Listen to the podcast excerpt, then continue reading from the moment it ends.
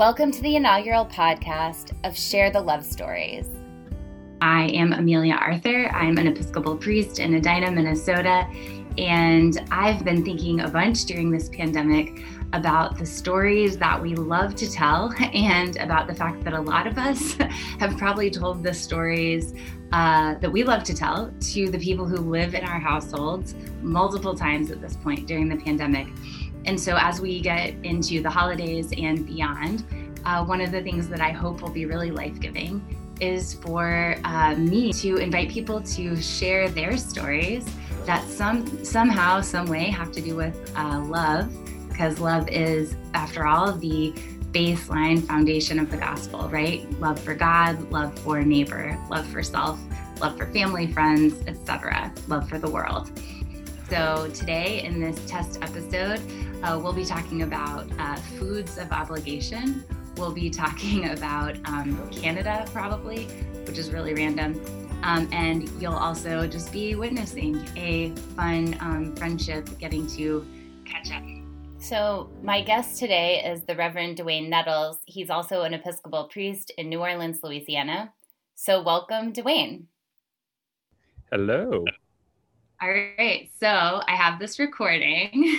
And the reason that it took me a minute to let you in was because I recorded a little um, pilot kind of welcome as to what this entire kind of Zoomcast project might be. Uh, so thanks for being the inaugural guest.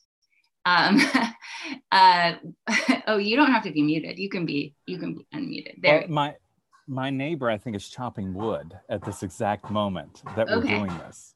Oh, so okay. sometimes sometimes I might mute myself just because this is Well, the I- abandoned house behind us, this shed. And it I'm just realizing in this, thankfully it's it's all audio because otherwise yeah. would yeah, I look like I live deep in the woods where we keep people. I mean, I did tell them you were from New Orleans. So, I mean, really, that could be, you know, part of the story. part of the story. Yeah. So I did promise a recap of our foods of obligation conversation because it was really hilarious. And actually, every time since then, I've used that phrase, foods of obligation, with Mike, with any number of folks. I think it's probably been three, but everyone has had the same reaction, which is that they love that phrase, right? Um, because obligation, I think, sometimes carries a really negative con- connotation. Absolutely. Right. Um, but I don't think it has to, right? I mean, I think we're obligated to do some really like wonderful things. And I mean, taking it back to even just this idea of like love is the foundational, you know, piece of of the gospel, right? Like as Christians, if we're obligated to, you know, love God, love neighbor, love self, um, just because our love is is part of our obligations as Christians doesn't make it a bad thing. I mean, if you always did the things that you wanted to choose, we, none of us would have made it out of like, you know, probably being 10 because we would just, we'd be full of sugar and fats and die. And so, like, Yeah. these things that are our obligations at the same time sometimes just means like, I think like sometimes an obligation can just be the jump start, Yeah. right? To do the right thing. And Yeah. sometimes, yeah, like I'm obligated to take care of my children. It is an obligation. It's one I love, but it is also an obligation. So I agree with you. I don't think obligation is always, it has this negative connotation, but in fact, I don't know, maybe, maybe it's my type A, uh, I like to work kind of personality, but I'm like, obligation isn't all bad. Like my work obligation is great. I love to work. Right. And our obligations, I mean, I think of it as just like obligation puts us on the right pathway, right? Like, ob- like being obligated Uh-huh. to something like steers us in a particular direction. And then we're totally in charge of like what our attitude looks like, right? And how we live into that. And so that's probably like a perfect segue Uh huh. for this foods of obligation idea, which again, to recap, is you know, everyone has some story of like their great great aunt Zelda who made whatever that was always on the table for some holiday and about the way in which like that particular food always showed up with like a particular group of people around a table. And whether that food was consumed um, because of obligation, with a good attitude or not, right? But everybody's got some story like that. So um, tell me, uh, well, tell us what uh, what is that for you? Oh, yeah. So uh, a food of obligation for me for the longest time was like my grandmother always wanted to make this gelatin pretzel salad that had it's kind of I don't really, you know, like you would take a perfectly crunchy pretzel and you okay. would make it into something soggy, semi-soggy in a gelatin. This is this is absolutely straight out of like post World War II we've beat the Nazis, so we're going to eat as much gelatin as we can. Apparently, this is how America celebrated beating the Nazis. And so we're going to take all of their German pretzels and we're going to make them soggy. Exactly. Because we beat the Nazis. we beat the Nazis. so you take pretzels and it has uh, in gelatin. And then I'm trying to remember, there is a layer of Cool Whip because as much manufacturing as you can as you can insert with all the work of food that you would do from scratch. Okay. And so, um, and then it had, uh, if I remember correctly, it had cocktail fruit in it, so canned fruit. Like yeah. Okay. Fruit cocktail, and um, and then there were uh, crushed pecans. So you would take like ten. I guess now it'd be like ten dollar a pound pecans, right? And you would add it atop Cool Whip gelatin and half soggy pretzels Okay. And um, and then you and then you don't eat it right away because you want that Cool Whip to settle and set up, so that along with the gelatin. So it's this multi-stage process. Okay. So okay, so just so walk walk us through what this looks like. So there's a jello mold of some sort. No, no, right? no, no, not in a mold. No. You would put it in a nine by 13 pan because we had a big family. Okay, and like so a, cut it in squares and scoop oh. it out, like okay. almost like it's a gelatin pie, like a brownie pan or a brownie. Like a, yeah. Okay. So a, a nine by thirteen pan. Right. With what first? Like a layer of these pretzels. You crush. You would crush the pretzels, and then you would and the, spread the fruit cocktail, and then pour the strawberry gelatin. Strawberry gelatin. and then you would you would kind of stir it just a little bit and then let that set. And that's okay. how the pretzels become partly soggy, okay. is because as the gelatin sets, then they stop becoming more soggy. Later that day or the next day, then you would add the layer of Cool Whip, a thin layer. So you might have like probably like an inch and a half of gelatin, and then you'd okay. have like a half an inch of Cool Whip. Okay. And um, and then you would sprinkle chopped, finely chopped pecans across the top of it. Very fancy. Okay, so you let that like bottom layer of pretzel, fruit cocktail, and jello, you let that set. And then you yes. add the Cool Whip and the pecans on top. Yes. So it sounds like the antithesis of what would mean that Paul Hollywood would give you a handshake on Great British Baking, right? Like he'd be like, um, these layers have definitely uh, just congealed together, right? I mean, this is like a, this is this is not a Paul Hollywood handshake sort of layer situation, no, right? No. Okay. No. But you don't not... mix it either. No. No. Okay. No, you don't mix it. You don't mix it. Okay. You let it almost like probably if my family weren't so large and uh, and had wanted to display this say on the table i think you would have made it into a trifle and you could have done multiple okay. layers in a in a glass trifle dish okay so then so then then this is cut like it's a lemon square or a brownie or something like right. that. Yes. And, and serve. then take a spatula and serve. I was gonna say, right, a spatula. Okay. Yeah. Onto a like a little dessert plate or something, or is this part plate. of the main food? I mean, is this a dessert or is this just like a, an accompaniment on the side of your plate? Like, does it go next to the cranberry sauce? It it it it uh it definitely could it was up to you it could show up at the salad course okay or at the dessert course. Okay. And so where did you eat it? I uh, I, I always feel like sweet belongs at the end, so I always ate it at the end. Okay. But not everybody did. so you're not a dessert person, kind of person. No, no, I like to end on a sweet note.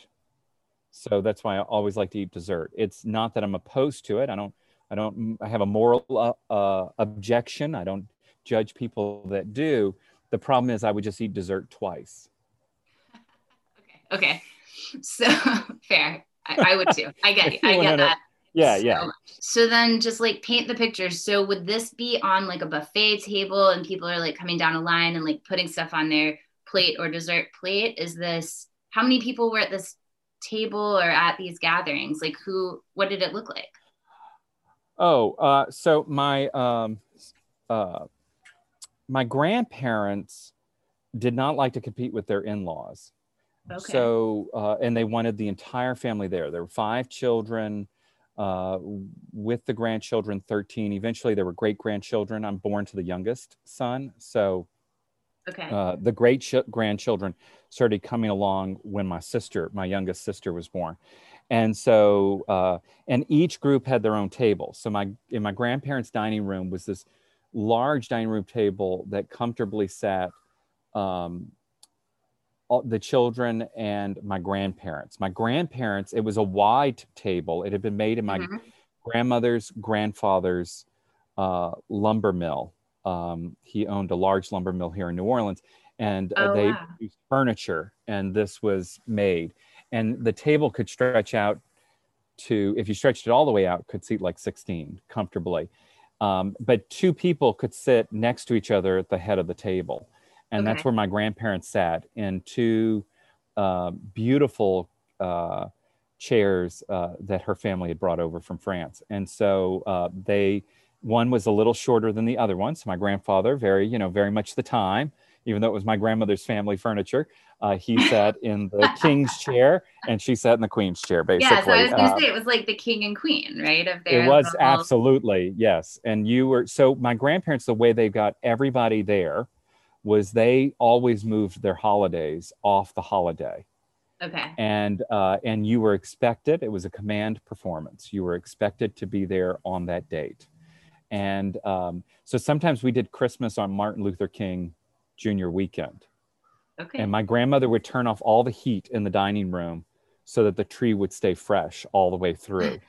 Um, and so so the the children and my grandparents sat at the uh, large dining room table. My grandmother had china like a place setting for 30 or something like that. So everyone down to the smallest children ate off of the china and then they had large round breakfast table that sat 12 okay. so the grandchildren sat at that. We'd squeeze all 13 in there. And Okay. then, um, and it had a large lazy Susie in the middle. So the food was laid out in the kitchen along the countertop. Um, and, uh, and then also on the lazy Susan in the middle of the, of the table. Okay, so it's um, so it's like at this point, or from your memories, so your grandparents were like grandparenty age, probably, right? I mean, at, at- like as as a child, your grandparents were probably what Yeah. in their sixties. They were in their 60s. And, but Okay, they, you know, as people in the 80s, they looked older. So Right. now, if anybody were listening to this, I would go like, they looked like grandparents in their 80s now. Okay, Like my grandfather was like mostly bald with this ring of white hair around. he was very, he was six foot four, had grown up on a farm doing manual farm labor. They didn't have a tractor or anything. So he plowed a field like it was the 19th century with a horse and a hand plow. So he had these broad shoulders, okay, which, uh, which, uh, when we read my grandparents' letters, learned that that was definitely something my grandmother loved. She was a smaller woman. She was maybe five foot five an uh, yeah. always wore heels, always wore heels till the day she died, and uh, and a dress. And the dress always had to go right below the knee because the knee was the ugliest thing on a woman. So Right. this was my grandmother's. I mean, that was that was that generation, right? I mean, Oh, absolutely, absolutely. Um, and so, um, so my my grandmother always dressed nicely, but no one else was expected to dress nicely. she had somehow given up on trying to pass that on to the rest of the family. So, but you still, uh, you know, dressed well. You just didn't have to dress up. There was no dressing uh, Okay, because so her children wouldn't go for it. Okay, so it's like your 60 something grandparents at the head of this table, and then the Mhm. five, their five children with their spouses. So that's like that Right. adult group. And then you and your 12 cousins around this, you know, table with a lazy Susan. And then, you know, as time went on, then was there eventually a great grandchild table, like a There was real So- like kids table? Oh yeah. And so once the grandchildren grew up, we all stuck to our table. Okay. And um, and then uh, there was then a great grandchildren's table. Um, and uh, by the time though they came along, some of the grandchildren uh, did not always appear for the command performance, which we knew they were then judged for that. And we also knew that their spouses were blamed for it.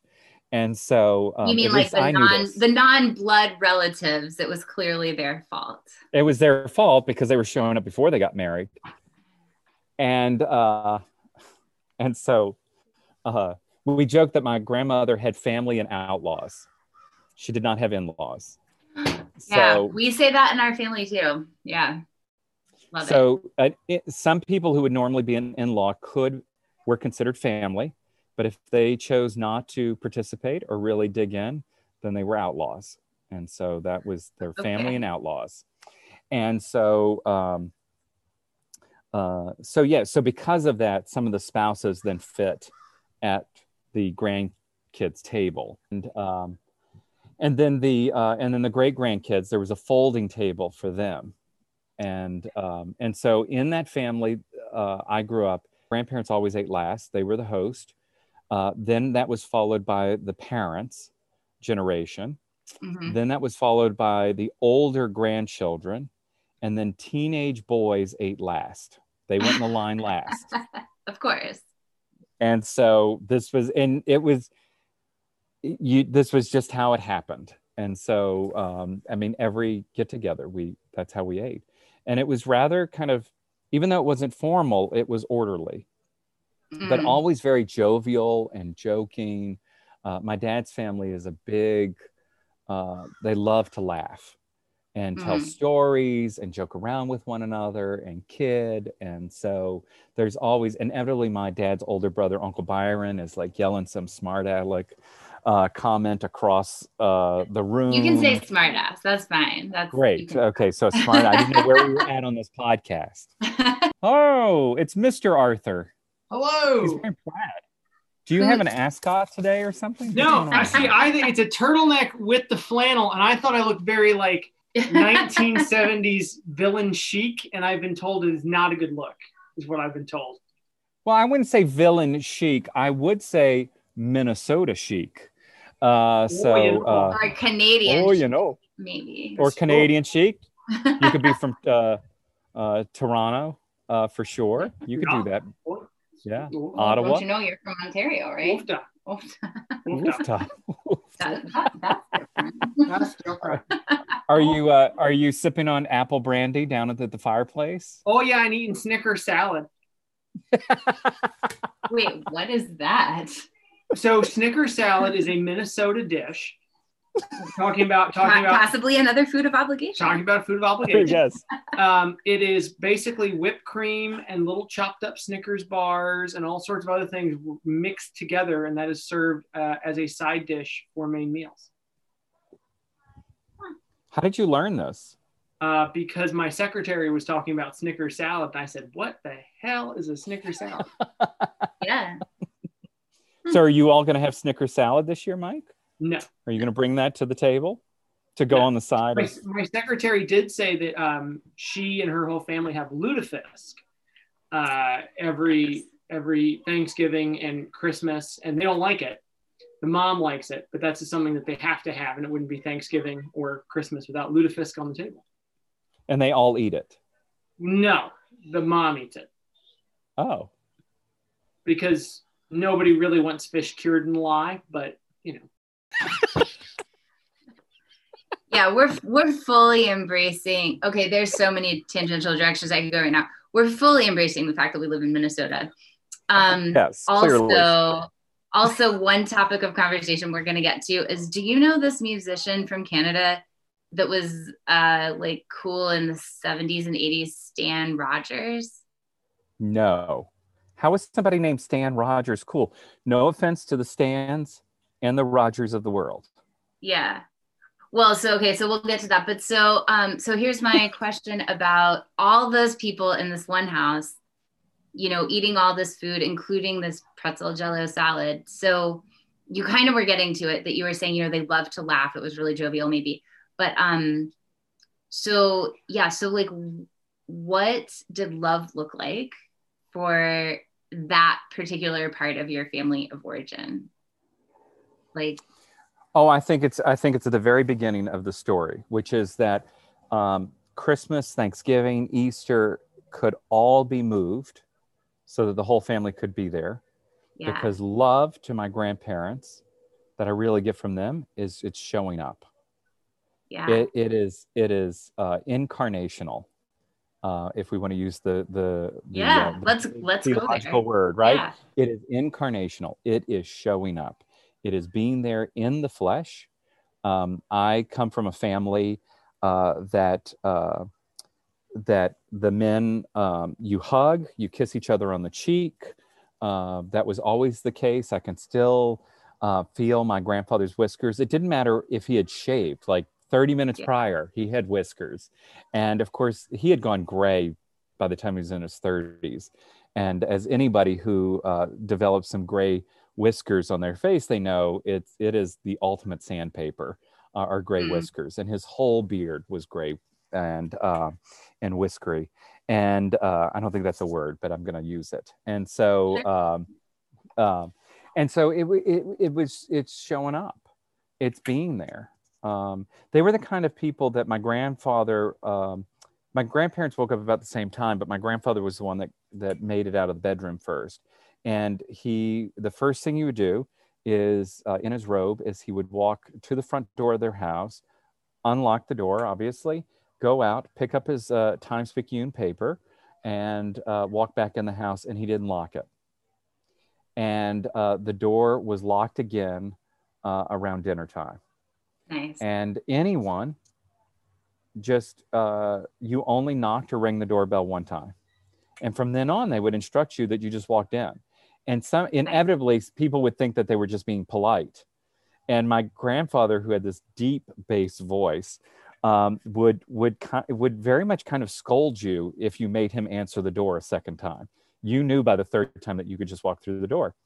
Nice. and um, and you would you know and uh, who knows i mean depending on the time of day where you would find them i mean gardening uh, they both love to garden and uh, you could often find them in the garden um, or uh, my grandmother sewing or my grandfather doing woodworking in the Mm. garage but they loved for people to show up and uh, they were always ready to feed them so both my grandparents cooked uh, my grandfather was the uh, uh, 10th child out of 12 Wow. and so he's very close to his older sisters and to his mother.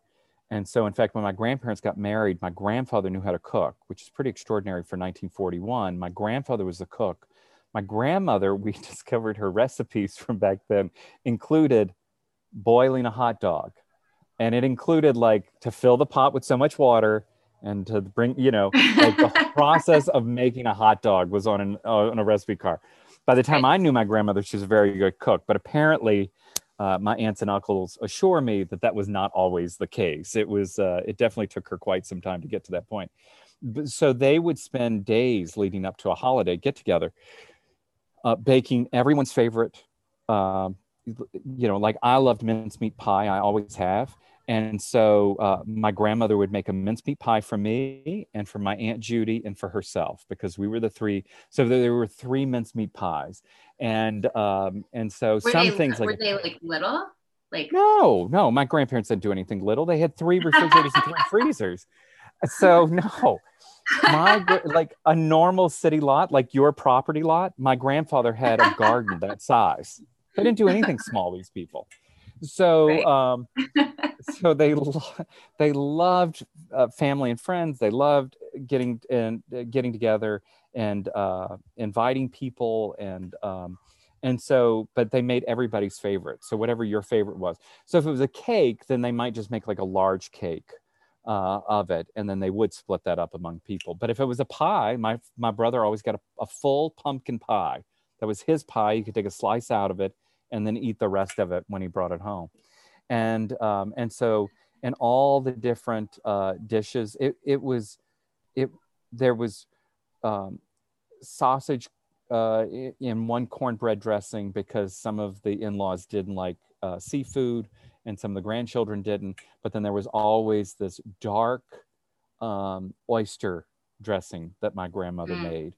That all of the ingredients Yeah. went through the food mill, um, the meat grinder. Yeah. So the carrots, everything were these tiny, and you would cook it Mm, till it was like this darkened roux color yes. um, and um, and so yeah there were there were all these various foods but then there was so there was that that salad there was the uh, the broccoli and uh, raisin with mayo uh, Mm. salad which i actually love to this day um, Yeah. when i can go to like if i can go to like a cafeteria you can you can be sure to find that with all Yeah. the other old people who are in their 80s and 90s and and me getting the salad. I mean, that's why you are so good with all of your like 90 year old parishioners. Right. Because y'all can go to the cafeteria together. right. Right. And we can have the broccoli raisin salad together. But that's that but going back i, I digress uh, with it is that but, but but love was showing up. Love was really tangible. Mhm. it was uh, it was it was um, really doing these kind of thoughtful things for one another. My grandfather grew up in absolute poverty. And so my grandmother very much adopted his family um, and very much was much more of a nettles than she was uh, a two juice or a lote which was her family um, in so many ways and so because out of that poverty you did not buy things for people. Um, Mm. everything w- w- they were um, it was handmade. Uh, my grandparents den was full of all the tchotchkes that had been made um, by at various points. So the the melted bead art hung um, that one of the grandchildren had done. And and so there were all these uh, touching moments the christmas tree always had an orange light there was a string of those large bulb colored lights Mhm. and there Yeah. was um, and my grandmother would remove one from a very prominent like middle position on the tree and she had this little box like little jewelry box with a tissue paper um, that had uh, the one of those large light bulbs that had been painted orange by my father when he started doing car models Okay. and and this thing lasted for uh, it only went away when there was a fire in the house and she lost all the christmas decorations.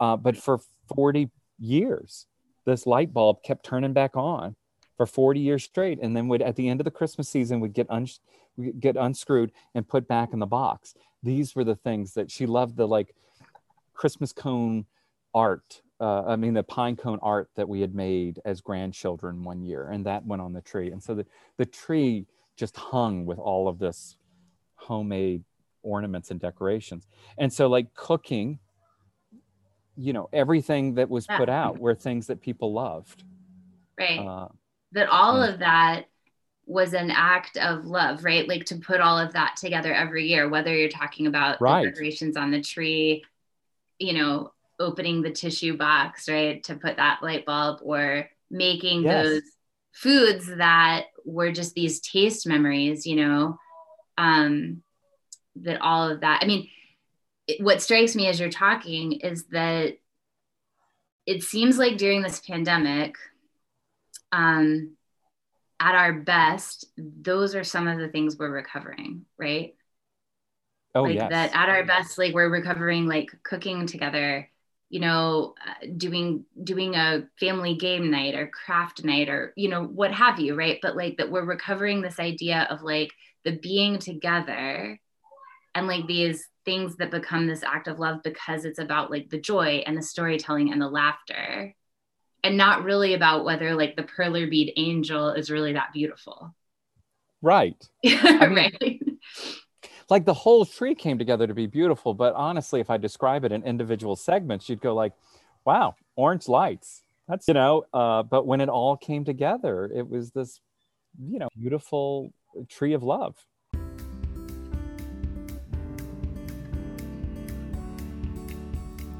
Well, that's it for this inaugural episode of Share the Love Stories podcast.